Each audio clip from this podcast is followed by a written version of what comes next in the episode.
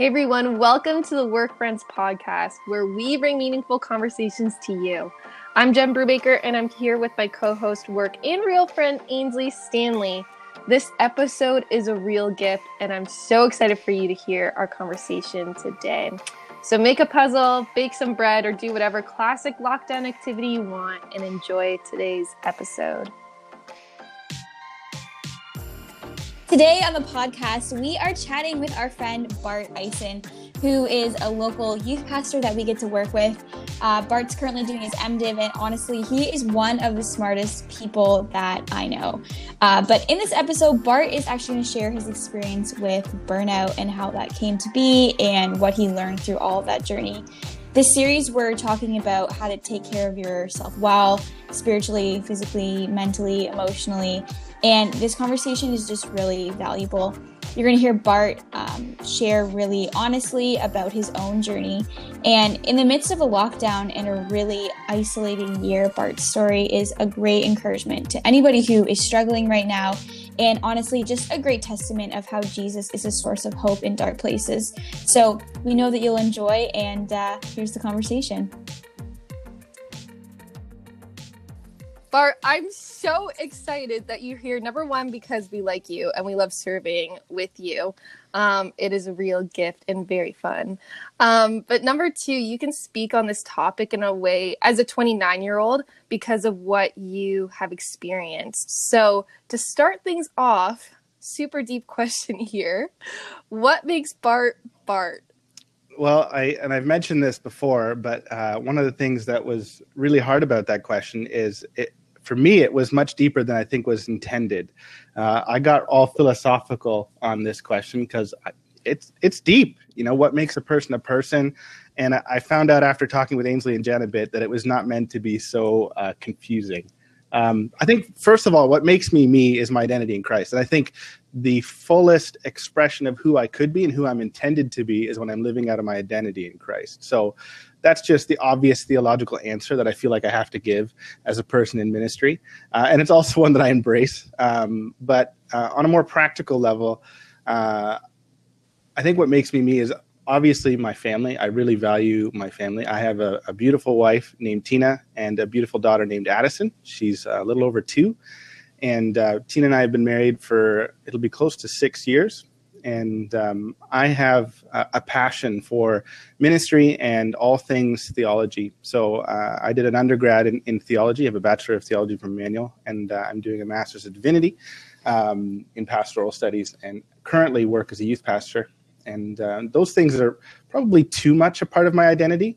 Uh, I have a, the the, uh, the unfortunate uh, genetic trait, I don't know if it's genetic or not, in my family, being a bit of a workaholic and being probably a bit obsessive about ministry and theology. So when this question was posed, I was like, oh, you're going to hear some of my flaws because I am uh, I'm probably too wrapped up in that world. Uh, but I have other things I like doing, like I like...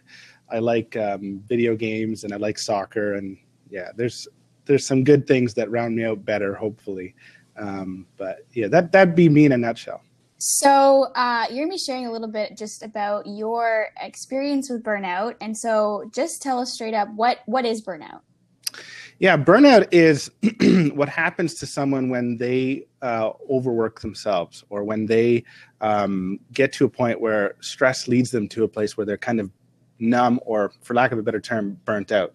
Um, and usually burnout is characterized by depression and anxiety. They're, they naturally follow suit with burnout. Um, but the difference between burnout and depression, anxiety in general, is more that burnout is the root cause of this particular um, anxiety and depression. It's, it's, it's caused by overworking and um, not finding rest in appropriate places. Can you walk us through your journey with burnout and, um, yeah, your mental health? Sure. Um, so this is a, it's a long story, um, but and there's a lot of things that precipitate burnout, and it's not always easy to pin down what exactly causes burnout. Um, but I think it, for me, it would start when I worked for Youth for Christ in in Wingham. Um, I was nineteen years old, and and uh, I took over as kind of an interim director after a guy named Adam Shepsky. And uh, I love ministry, and uh, I love learning. So I was taking three courses at Emmanuel. I was working uh, sixteen to twenty hours a week landscaping, and then working full-time as a youth center, interim youth center director at nineteen. So you can already see that there's a lot of stupid decisions there.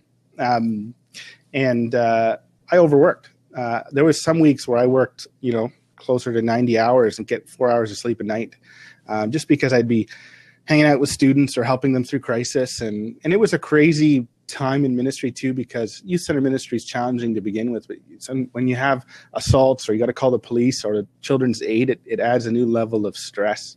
Um, so that, I think that's where it started. And I think I handled it all right, because my ego was like, like big. And I was like, yeah, I'm all that in a bag of chips. I'm, I'm crushing this ministry thing. And then I went to Bible college and became an R A. And I approached that like ministry as well. I took all my people on my floor out for coffees. I was really serious about their spiritual development. And it got to a point where I, I put a sign on my door saying, I need a forty-five minute nap. And people would still interrupt that, um, because, you know, people will come to you if you're available. And if you make yourself too available, then, and you don't put up boundaries, they'll, they, you know, they will, they'll come to you. And so I had a lot of people come to me, and that was fine. It was good for my ego. What really crippled me actually and caused some of the burnout, I think, was a few comments from friends of mine um, that said I had a savior complex, and uh, and said that you treat everybody like they're one of your students. And that wrecked me. That comment just derailed me. And uh, I was graduating Emmanuel, and so I didn't realize I had burnt out for a while. I'd been burnt out for a whole year, because my, my last year of Bible college, I was different. I didn't hang out with people as much. I did mostly academic stuff, which is not me. If you know me, I'd rather be around hanging out with people. And uh, I I uh, kind of was more secluded and just did homework. And, I, and my friends were saying, there's something wrong with you, man. You're not totally right. And uh, I didn't realize I had burnt out until I started ministry at my current church at Bethel. Uh, I was commuting from Kitchener at the time, and is still an R A during the summer. And I remember when I realized something was deeply wrong, when I was driving back from uh, visiting my girlfriend at the time, who's my, who's my now wife, uh, and coming into Kitchener on the highway. And I all of a sudden, like, my body just freaked out. Like, I thought I was going to die. Couldn't breathe. Had to pull my car over to the side of the road, get on my hands and knees uh, on the side of the highway and just breathe. Um, and I was like, yeah, something's not right here. I, th- I was thinking I was having a heart attack or something. Um, and, and then I realized, okay, there's something wrong. And then we started going to, down the road of like talking to mentors. What could this be? Talking to my doctor, uh, talking to a counselor, and them being like, yeah, this is, this is burnout fueled anxiety and depression. And some of the things that were like early, early warning signs that I ignored were, when you're burnt out, you have trouble making decisions. Uh, every decision seems big, and you just don't know what decisions to make, or you don't care enough to make decisions. So you let everybody else make decisions for you. Um, And you get pretty numb. You know, when you're burnt out, you're numb, and uh, nothing fills you with passion or excitement. Uh, and and those were those were clear indicators. And of course, what fueled some of the burnout too was not only the overworking, but the change in life. Because uh, I was dating someone in a serious relationship for the first time. I've had a, had a few relationships in high school, but this is a serious one. And then starting a new career after finishing my undergrad, and then starting my master's as well. There was a lot of change at once, uh, which I found out I don't do well with change uh, if it's too much at once. So I think that's all that precipitated, and that's that's kind of my journey with it. Um, like that's how it happened. Uh, it took two years of of counseling, uh, being on antidepressants, and talking to mentors to get over it. And I still have it. Like, once you burn out or get anxiety and depression, you're always, you pass a threshold that you're always closer to going back to it, because the neural pathways in your brain have been pretty deeply entrenched. And so there's a chance you'll go back to that lifestyle. That journey was two years of, of praying, crying out to God, bawling my eyes out on my apartment room floor. You know, it was not an easy time. It was very difficult. And, and I remember the people here at this church were like, what the heck is wrong with this guy? Like, we interviewed with him, and he seems pretty solid, and it was looking like it was going to work out. But he's like grouchy, uh, he he's reclusive, he's, you know, like just just not good. And so, and there's some people here that were very patient and recognized pretty quickly that this was this was burnout and depression. Yeah, it's uh, it's not something I think you would normally like pinpoint or like expect to see in younger people. But yeah, that's super interesting. Thanks for sharing. Um, looking back, what were some red flags that led you up to getting burnout and that you maybe didn't see or just ignored? The big thing was, you know, I could see I wasn't making good decisions. Uh, like I, I wasn't making decisions if I could choose not to. That was a big one. But also I was working way too much. And my ego was fueling a lot of that work, um, which is not godly. You know, um, I was like, man, I'm killing this ministry thing. And uh, and that was stupid because I was just, I, I did have a Messiah complex. Um, and so those are some big indicators when you start to, to to worship your work and worship your calling over and above God. That was a pretty clear indicator. And at the time, I felt the closest to God than I ever did. So I was confused by that a little bit because um, I was really growing in that season too.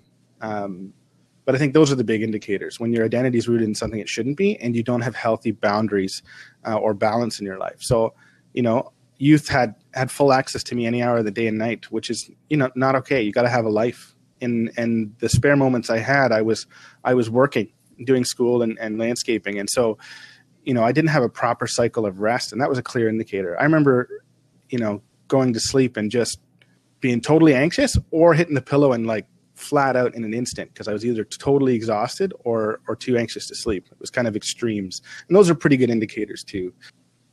What were some helpful things that the people around you did to support you, to be there for you, whether it's people at your church, like you had mentioned, or you'd said that you were seeing a counselor for a bit of time there. But what were some helpful things that people did to walk with you through that season? Yeah, I think uh, the biggest thing was ministry leaders who had been there. They were the most helpful.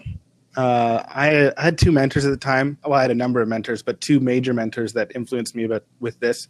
Uh, one of them was Doctor Brett Andrews. He's a Youth for Christ guy, but he was also a uh, Bible college professor of mine. And uh, he he gave me two books. One was about love and identity, because I think when when people poked at my Messiah complex, I recognized that maybe I didn't think God was super loving and I struggled with God's nature. So he recommended a book on God's love, and he recommended Wayne Cordero's book, Leading on Empty. Uh, and he, he met with me and he was pretty quickly able to pinpoint, hey, this is burnout. And what was good about that is he's empathetic. The worst thing you can do with someone who's dealing, dealing with burnout and depression. And I had this from people, well-meaning people, people that I, that I genuinely love, say something like, well, just think happy thoughts. Like, why you got to be so negative? Or, you know, like, you know, or the Christian answer, like, well, run to the Bible, run to Jesus. You, you'll get over it if you read your Bible enough, you know, or practice gratitude. And so the things not to say there are those kind of things. Uh, not that none of those things are true. I actually, and we'll talk about recovery later, but I think some of those things were helpful realities, but but they need to be framed appropriately. And um, so he was helpful. And my other mentor, Dan Mose, he has been in ministry a long time. And he he was quick to spot it out. He was like, this is burnout. Usually doesn't happen until later in life, but you need to go see a doctor. So he pushed me to see a doctor. And I, I actually at the time was so ignorant. I didn't know doctors dealt with psychological stuff. So they're like, what? They they deal with that too? And then when I went to see a doctor, they're like, here's some anxiety medication. And then, but the doctor was good because she explained to me, this medication will help you be more balanced emotionally. You'll not have as high highs and not as low lows. Um, which is dangerous. Like it, it aids that numb feeling, but it'll allow you to cope in the interim. And but she said it's just a Band-Aid. If you want a, a long-term solution, if there is one to be found, she did warn me there might not be one. Therapy is really key. And it's funny there because I started seeing a therapist that I was seeing in Bible college. When I was in Bible college, you were required as an R A to see your therapist twice a year. And I thought that was the dumbest thing ever. Uh, uh, but now I'm like, no, that was brilliant because you're able to share all the problems that are going on in ministry and life, and it's private and you're not gossiping about people or anything like that. And uh, it's actually that relationship that enabled uh, a good, good therapy relationship for when I was dealing with burnout and depression. And I was seeing that therapist like whenever I needed to, uh, once a week if I had to, maybe once every other couple of days. Like he was very much available, which was fantastic. And I actually still see him once a year just to make sure that I'm on, I'm not off kilter and to do a check-in. So those were really helpful people. And, and, and my friends and actually my wife, who was my girlfriend at the time, it's amazing. She was extremely good because most times if you're dating a guy and he's bawling his eyes out every second time you see him, you're not going to be very interested very long. And, um, if he's always negative and questioning the relationship and struggling with the, the changes in his life and mopey mope, you're like, I don't want anything to do with this guy. But for some stupid reason, she stuck around, um, uh, which actually kind of brings me to tears a little bit, because that woman displayed such a commitment to loving people in their most weak moments. And actually, one of the reasons I married her is because um, she saw me at my worst and she stuck around. Uh, most people don't see people at their worst until they're married for a good good while, right? So she was huge in that. She was understanding, and she didn't always need to come at me with a pile of words. Sometimes all she needed to do is just, you know, hold my hand and let me bawl my eyes out like a like a baby in front of her. So not super attractive, but um, yeah, that was really supportive. She understood it, you know, and some people don't understand it. Um, and that's hard. And you can't be mad at them, because if you haven't experienced depression or anxiety or burnout, You, you I, I probably would have said stupid things like that too, um, until I'd experienced it. Yeah. How was it for you wrestling with mental health and being in a profession where you're caring for people, particularly, you know, at the youth center? You said there was a lot of uh, really, I guess, chaotic. It's a little bit more chaotic, some of the things that more of the kids are dealing with. So, yeah, what was that like, having to care for people and be struggling yourself? Yeah, luckily the, the manifestations of my burnout didn't come until I was in church ministry. Uh, and now there's different problems with that. Like youth youth center ministry has its challenges, and church ministry has has its challenges. They mm-hmm. have different challenges. Um, the the expectation for most youth pastors, and I think it's a silly one, but it is a reality, is they want you to be fun. And you're not very fun when you're depressed and anxious. I, I remember a, um, a clear moment where we were at Kingdom Bound, and this kid threw a water balloon at me while I was reading a book on on depression and anxiety. And I just lost my crap. And if you know me, that's not an easy thing, you know? And, and the kid just looked at me all bug-eyed, like, I'm just messing around, right? Like, they want to goof off with their youth pastor, right? That's perfectly normal. But but that's an example of how it's really hard to care for people when you're dealing with that. And um, And then in the background too, because you're, I was burnt out and depressed, I think my church really wrestled with, like, should we keep this guy? Does he maybe need to take a leave, you know, or, or, you know, take a break or do something else, because this is really hard. And that played a lot of emotional stress on me. And they are well-meaning people, and I, and I don't paint them negatively. They were very patient with me, but I think they wondered, is this the right fit for him? Because he's really not doing well, you know? And, um, what was really hard about that is, in the background, it also starts to question your self-worth, you know. Before, you've done well in ministry, and now you're in a place you're not doing well in ministry because of your anxiety and depression, and you start to question your whole career choice, your identity, all of it. That was hard for me, I think. And loving and caring for people actually improved because I was more empathetic because of my burnout and depression. So in some ways, it was healthier. Um, I remember some students that were dealing with anxiety and depression were like, well, this is the first time somebody understands what I'm dealing with, because you're you're experiencing the same thing. Although it's hard to speak hope when you're not feeling hope yourself. I think that was one of the bigger challenges too. Um, and so, you know, a solution that I that I worked on throughout that period was, I was on my knees praying, and not because I'm super spiritual. I needed it. Like, I craved two hours of prayer a day if I could get it. Like, I was just, you know, maybe that's why I was useless as a youth pastor at the start a little bit, because I wasn't doing as much but praying. But I think, you know, obviously prayer is really important, but I think, mm-hmm. I think, I didn't devote as much attention to work because I was just, I needed to be in the presence of God, or I was not going to make it. And uh, there was good in that, you know, there was some benefits. Like, some students, we grew spiritually in that time, because they never, they'd never been exposed to someone who's like talked about prayer as like a need as opposed to an obligation, you know. Um, it was a need. Like, I couldn't get through a day if I didn't have it. Um, so there was some good in it, you know, like it was, it taught me some spiritual practices that I still carry out today. Yeah. Mm, that's a really good transition into the next question that we have here. Um, what do you do now that's different from what you used to do in terms of uh, work, spiritual practices, your free time? Mm. What's different? Yeah, it, it uh, that's a process. So I don't want to sound like I have this totally nailed down, because I don't. And in fact, I it, it's tough, because the, the first reaction when you're like realizing that this is going to be a problem in your life is to kind of shut everybody out and make really strict boundaries, you know? Um, and that's what I started doing. I, I was like, I need to get healthy.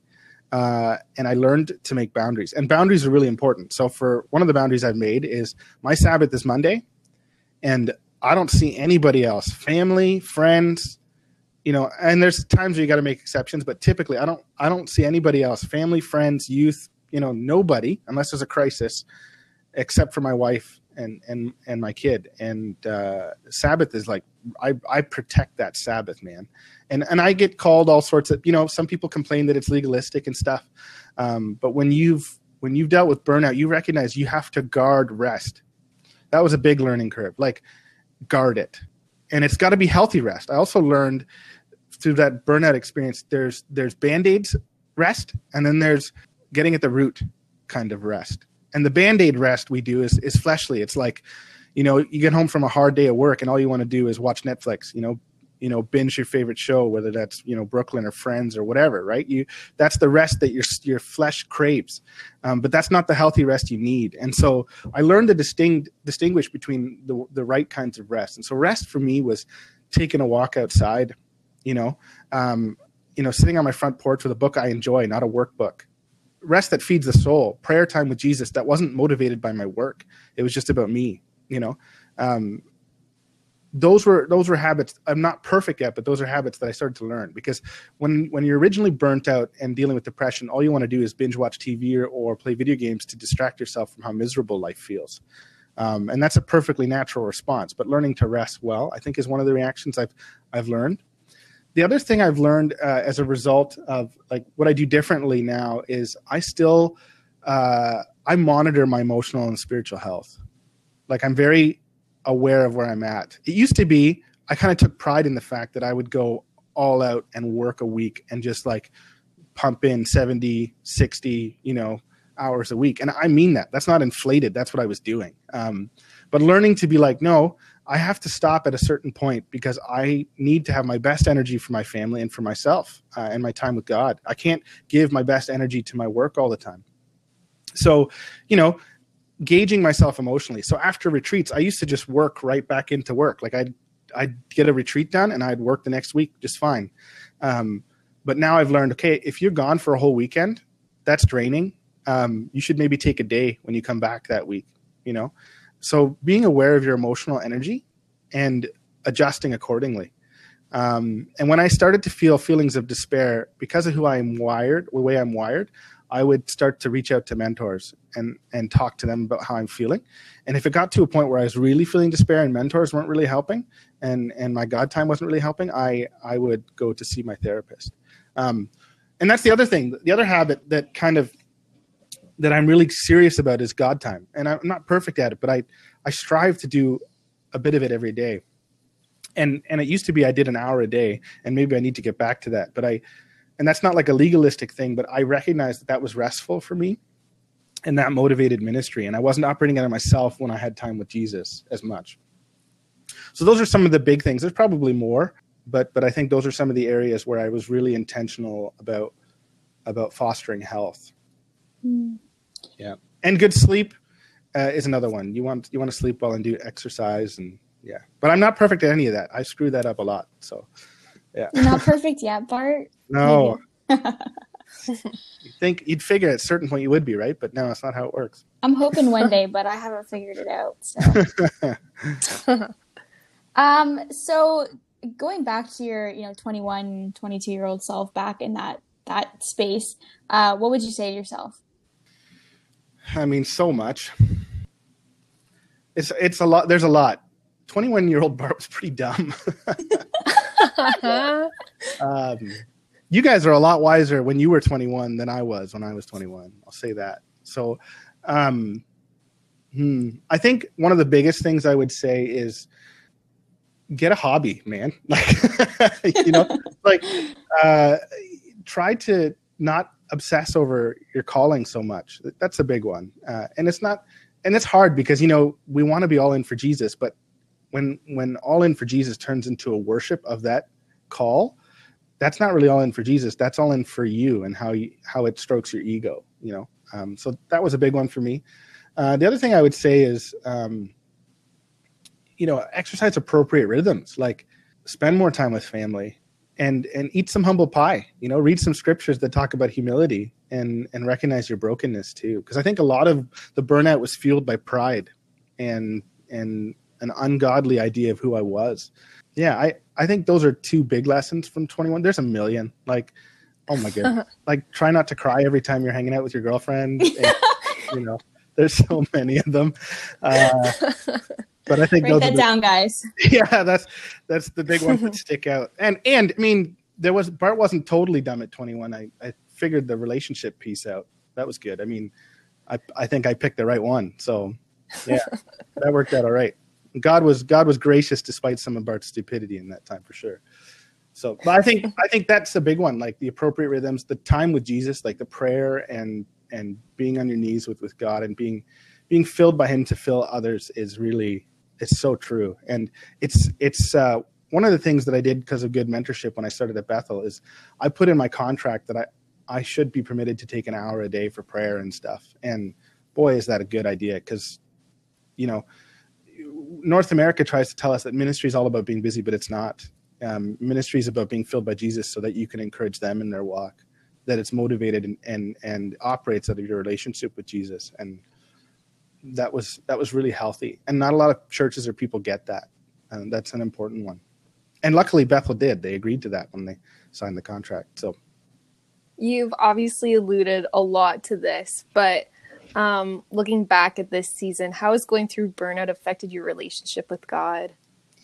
Yeah. I mean, that was the big thing, right? Like, um, I went through a crisis and I, I, I you know, the, the question that I asked myself the whole time I dealt with burnout and depression and anxiety was, God, why would you allow this to happen to me now? Because typically burnout is a midlife crisis thing. Like you're in your forties, fifties, you know, that's that. But I, I asked him, I, I was on my hands and knees begging him for an answer as to why he'd allow this to happen, happen to me, you know, um, why, and, and you know what, it's the worst feeling in the world because the, Uh, that's being hyperbolic, obviously, but the um, the the tough thing about depression is you can have everything going for you and not enjoy it, right? Like, so by all rights, I had a, I had a beautiful, beautiful girlfriend that I could see a future with.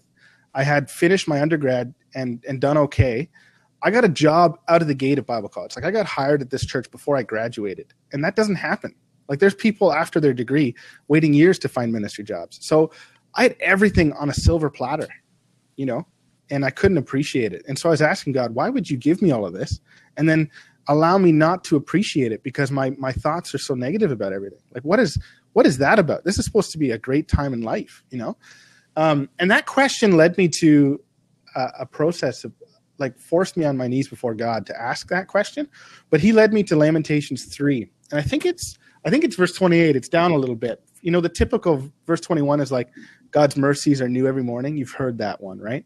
But if you read a couple verses down, it said, it's good for a young man to bury his head while he is young and to face affliction and to be struck so that when he's older, and I'm paraphrasing, he'll learn the lessons from his youth, right? And so that was profoundly impactful for me because what that text was basically saying was, I'm allowing you to go through this right now so that you have lessons for when you're older and you can help other people, but also this will help your walk with me because I'm tearing down ego here. I'm tearing down your own identity pieces here.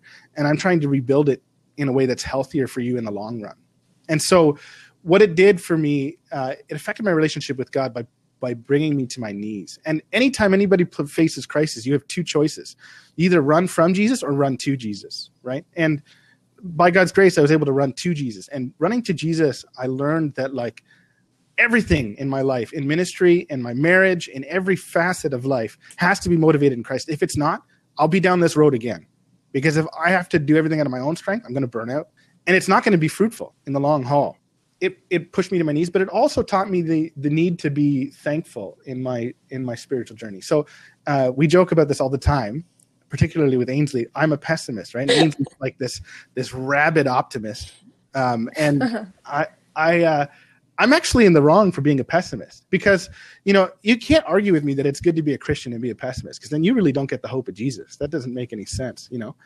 um, so, so what it did is taught me the need for hope and thanksgiving. And, And so one of the things that caused healing for me in this was the need to be thankful about everything. And you know what's super brutal? When you're depressed and your therapist is like, be thankful for leaves and for trees and for every little gift in your life. And you're like, I'm thankful for nothing. That stuff, that stuff's garbage. And you have no motivation to be thankful.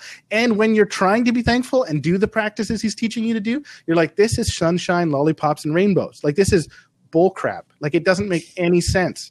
Like, I don't genuinely appreciate this. And this doesn't feel genuine to be thankful about everything.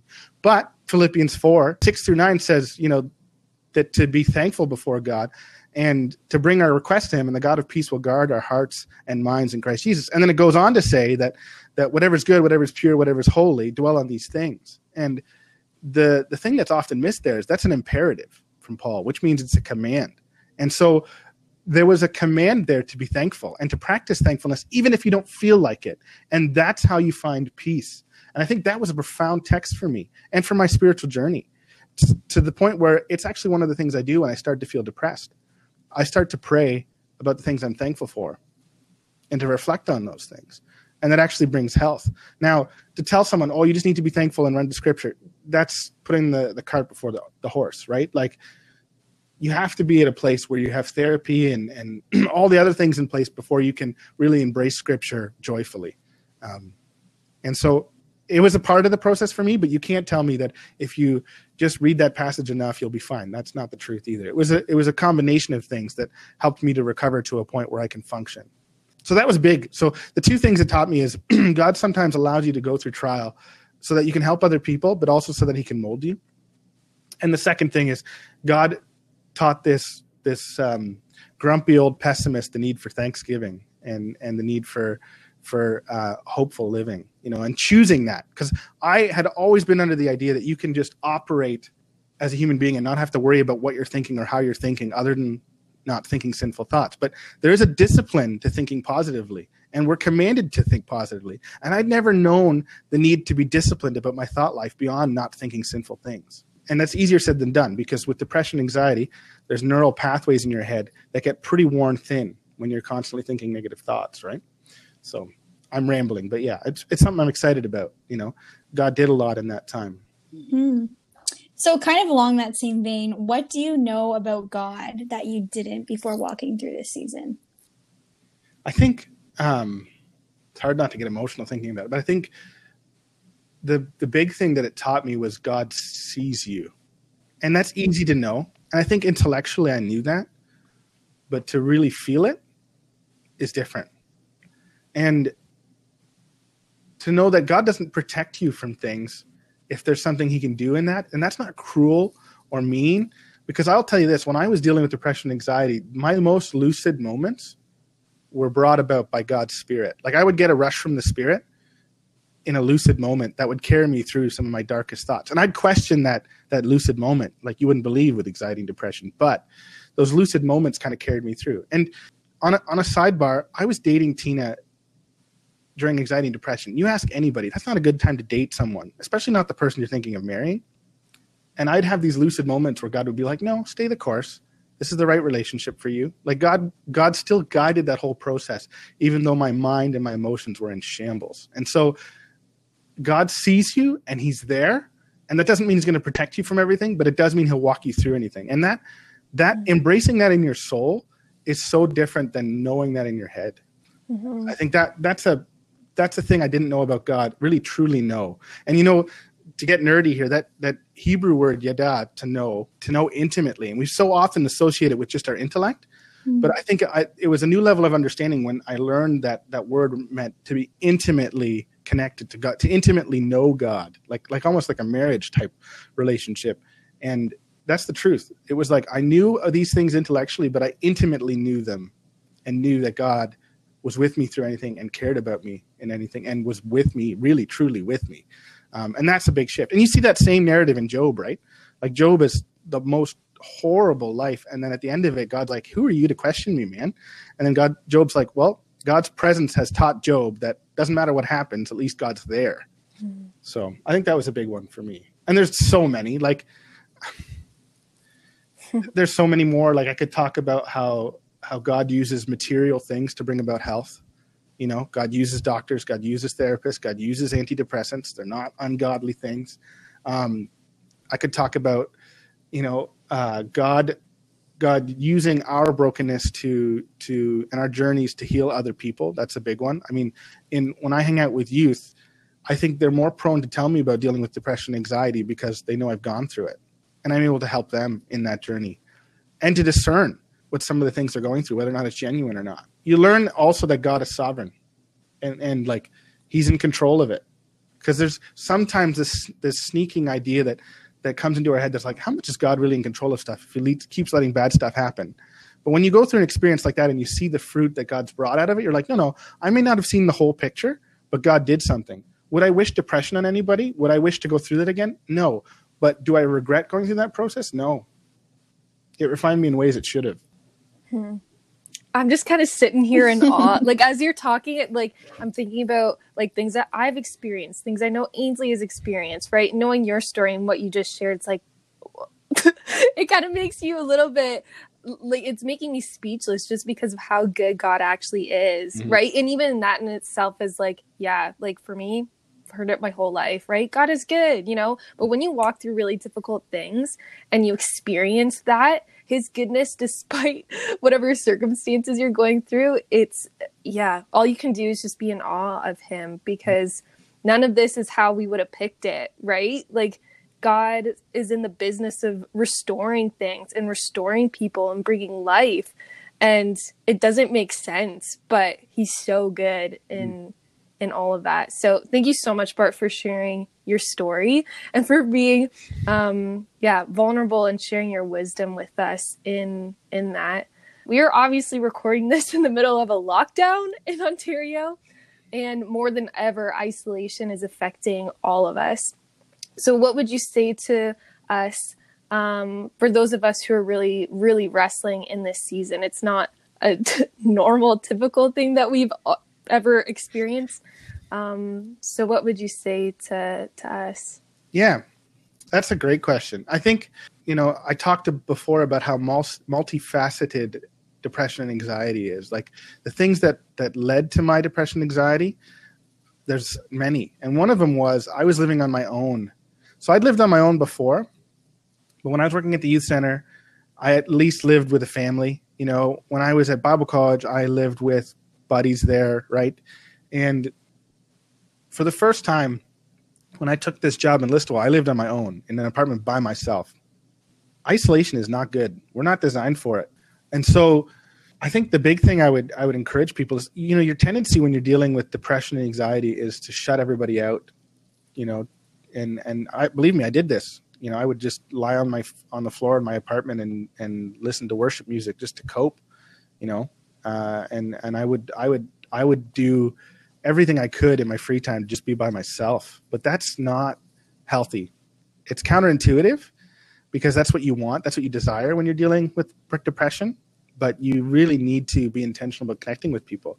I think that's a big thing. And yeah, Zoom sucks. And yeah, phone calls suck, and in person's so much better, but they're going to help more than you being by yourself will help. And, and so two things, you know, instead of binge watching Netflix, um, which we all love to do, get out and talk to some people on, on online platforms and spend time with Jesus. And the problem with that is if you're depression anxiety, anxious and you're you're mad at God, because usually you're mad at God if you're dealing with depression anxiety, you're like, no way, like, forget you, man. There's no way I'm going to spend time with Jesus. I'm not really happy with that guy right now, and I don't really want to talk to him. And then the other thing is like, no way, I don't, I'm socially, usually if you have anxiety, you question what everybody thinks of you when you say stuff, right? Like, one of the worst parts of doing ministry with anxiety was like, does this person, what does this person really think about me? Do they think I'm dumb? That dialogue's constantly in your head. And so going out and talking to people is like the worst idea, because if you talk to people, you're going to be second guessing every word you say in your head and calling yourself an idiot in your head if you're dealing with that, right? And so it's kind of counterintuitive. So what I always encourage is like, go to people you know who love you and you know who don't think negatively about you, and and connect with, be intentional about connecting with them. And then go to God. And it doesn't need to be like this, you know, exegetical study time. But, you know, for me, it was like I'd listen to a podcast on depression, anxiety, or I would listen to a worship song. Sometimes I couldn't even do that. Like, I just needed to listen to, like, somebody be mad at God, you know, and talk about that, like whatever it was. I needed that that's that thing that identified with me on some level. Uh, so that's part of it. And you may not be may not get there. So the, the other things before those steps maybe are to be physically active. Endorphins, they help with depression, anxiety, and being outside, that helps. Go for a walk, you know, be outside, eat healthy. Those are real things. And as someone who loves this junk food and lives a lifestyle that's like, uh, I'll exercise just so I can work off my, my eating habits, which is not healthy. That's like my only motivation for exercise, really. I, I would never want to diet. That's like the last thing on my list. But but um, but but truthfully, eating properly and exercising, they help with all of this. And and le- leading a non-sedentary lifestyle helps. Now, of course, it, this is such a complicated thing because depression's complicated. But of course, when you're depressed, there's going to be moments where you don't have motivation to do any of that, and all you can do is binge watch Netflix. And if that's going to distract you from having suicidal thoughts, maybe that's the right call. But you can't live there because you're not healing then. Those are Band-Aid solutions, right? We talked about Band-Aid solutions and long-term solutions. Band-Aid solution is distraction. It's not fixing anything, but it's hitting pause, right? Um, so I, I would be wary of when you're hitting pause and when you're actually dealing with the root, if you're in that situation. Thank you again for that, Bart. And just to end off, we have one last question that we like to ask all of our guests, and that is, what is the best advice you have ever been given? Oh, man, that's a tough question. There's a lot of great advice I've been given, but I think the best piece of advice uh, I ever had was from my mentor, Dan Mose. And he always said, stay dependent on the Holy Spirit. Mm. Um, if you're not, if you're not dependent on him, uh, you'll operate at your own strength and it'll end bad. And it usually it'll lead to burnout. Um, the other thing is, in connection with that, he'd always talk about partnering with the Holy Spirit. Uh, you're not going to do anything effective in ministry or in life if you're not constantly in dialogue with the Holy Spirit and partnered with the Holy Spirit, doing what you're called to do. Um, so that that's his big push. And he would say that you're the best you can be when you're partnered with the Holy Spirit and dependent on God, and you're less likely to fall into sin or make really serious errors in judgment when you have a good connection to the Holy Spirit. Even your ministry is really based on your ability to to be empowered by the Holy Spirit and to be rooted in the Holy Spirit, basically. It's a really long answer, but yeah, that's the big piece of advice that kind of branches into a bunch of other things. Yeah, that's good. Sounds like sounds like you have a pretty wise mentor. I would agree with that, yeah. Well, Bart, thank you so much for coming on. Honestly, I same I, I agree with Jen. I feel a little bit speechless, and it's been such a joy to work with you over the last few years and just get to know you better. And yeah, I think just to see how God has worked through your life. And I think it is really cool to see that, like, you find the goodness of God in a story of immense pain. And that's crazy to me. It's it's who Jesus is. He finds himself in, in the midst of brokenness. And I think that's really cool. So we just want to say thank you for being vulnerable, sharing your story, and coming on and letting us uh, record you. And even just for all the work that you do in Listowel and just the friend that you are to Jen and I and everything that we get to learn from you. Bart is like definitely like one of the smartest people that I know. Like uh, I feel like every conversation that I have, I just walk away being like, oh my goodness, Jen and I always are like, Bart is so smart. I just learned so many things from him. Thank you again just for um yeah, being with us. And uh, I, I know that you are going to be a huge encouragement and um, a message of hope to people who are struggling. I hope so. Yeah, it's great being on here with you guys. It's so much fun. And uh, yeah, I just value this whole endeavor. It's uh, it's pretty cool uh, doing a podcast. And I know there's lots of podcasts out there, but there's not many like this one. So I encourage people to to listen and to learn. Thank you so much for listening. I hope you enjoyed it as much as we did. We have more amazing conversations like this coming up that you won't want to miss. So make sure you subscribe on whatever podcast platform you're using. And you can follow us on Instagram or Facebook at Just Work Friends to stay updated. Also, if you're enjoying the podcast, feel free to give us a review on whichever app or platform that you're using so we can see what you guys are enjoying about the podcast. Toodles. uh, why do I do that? I love it.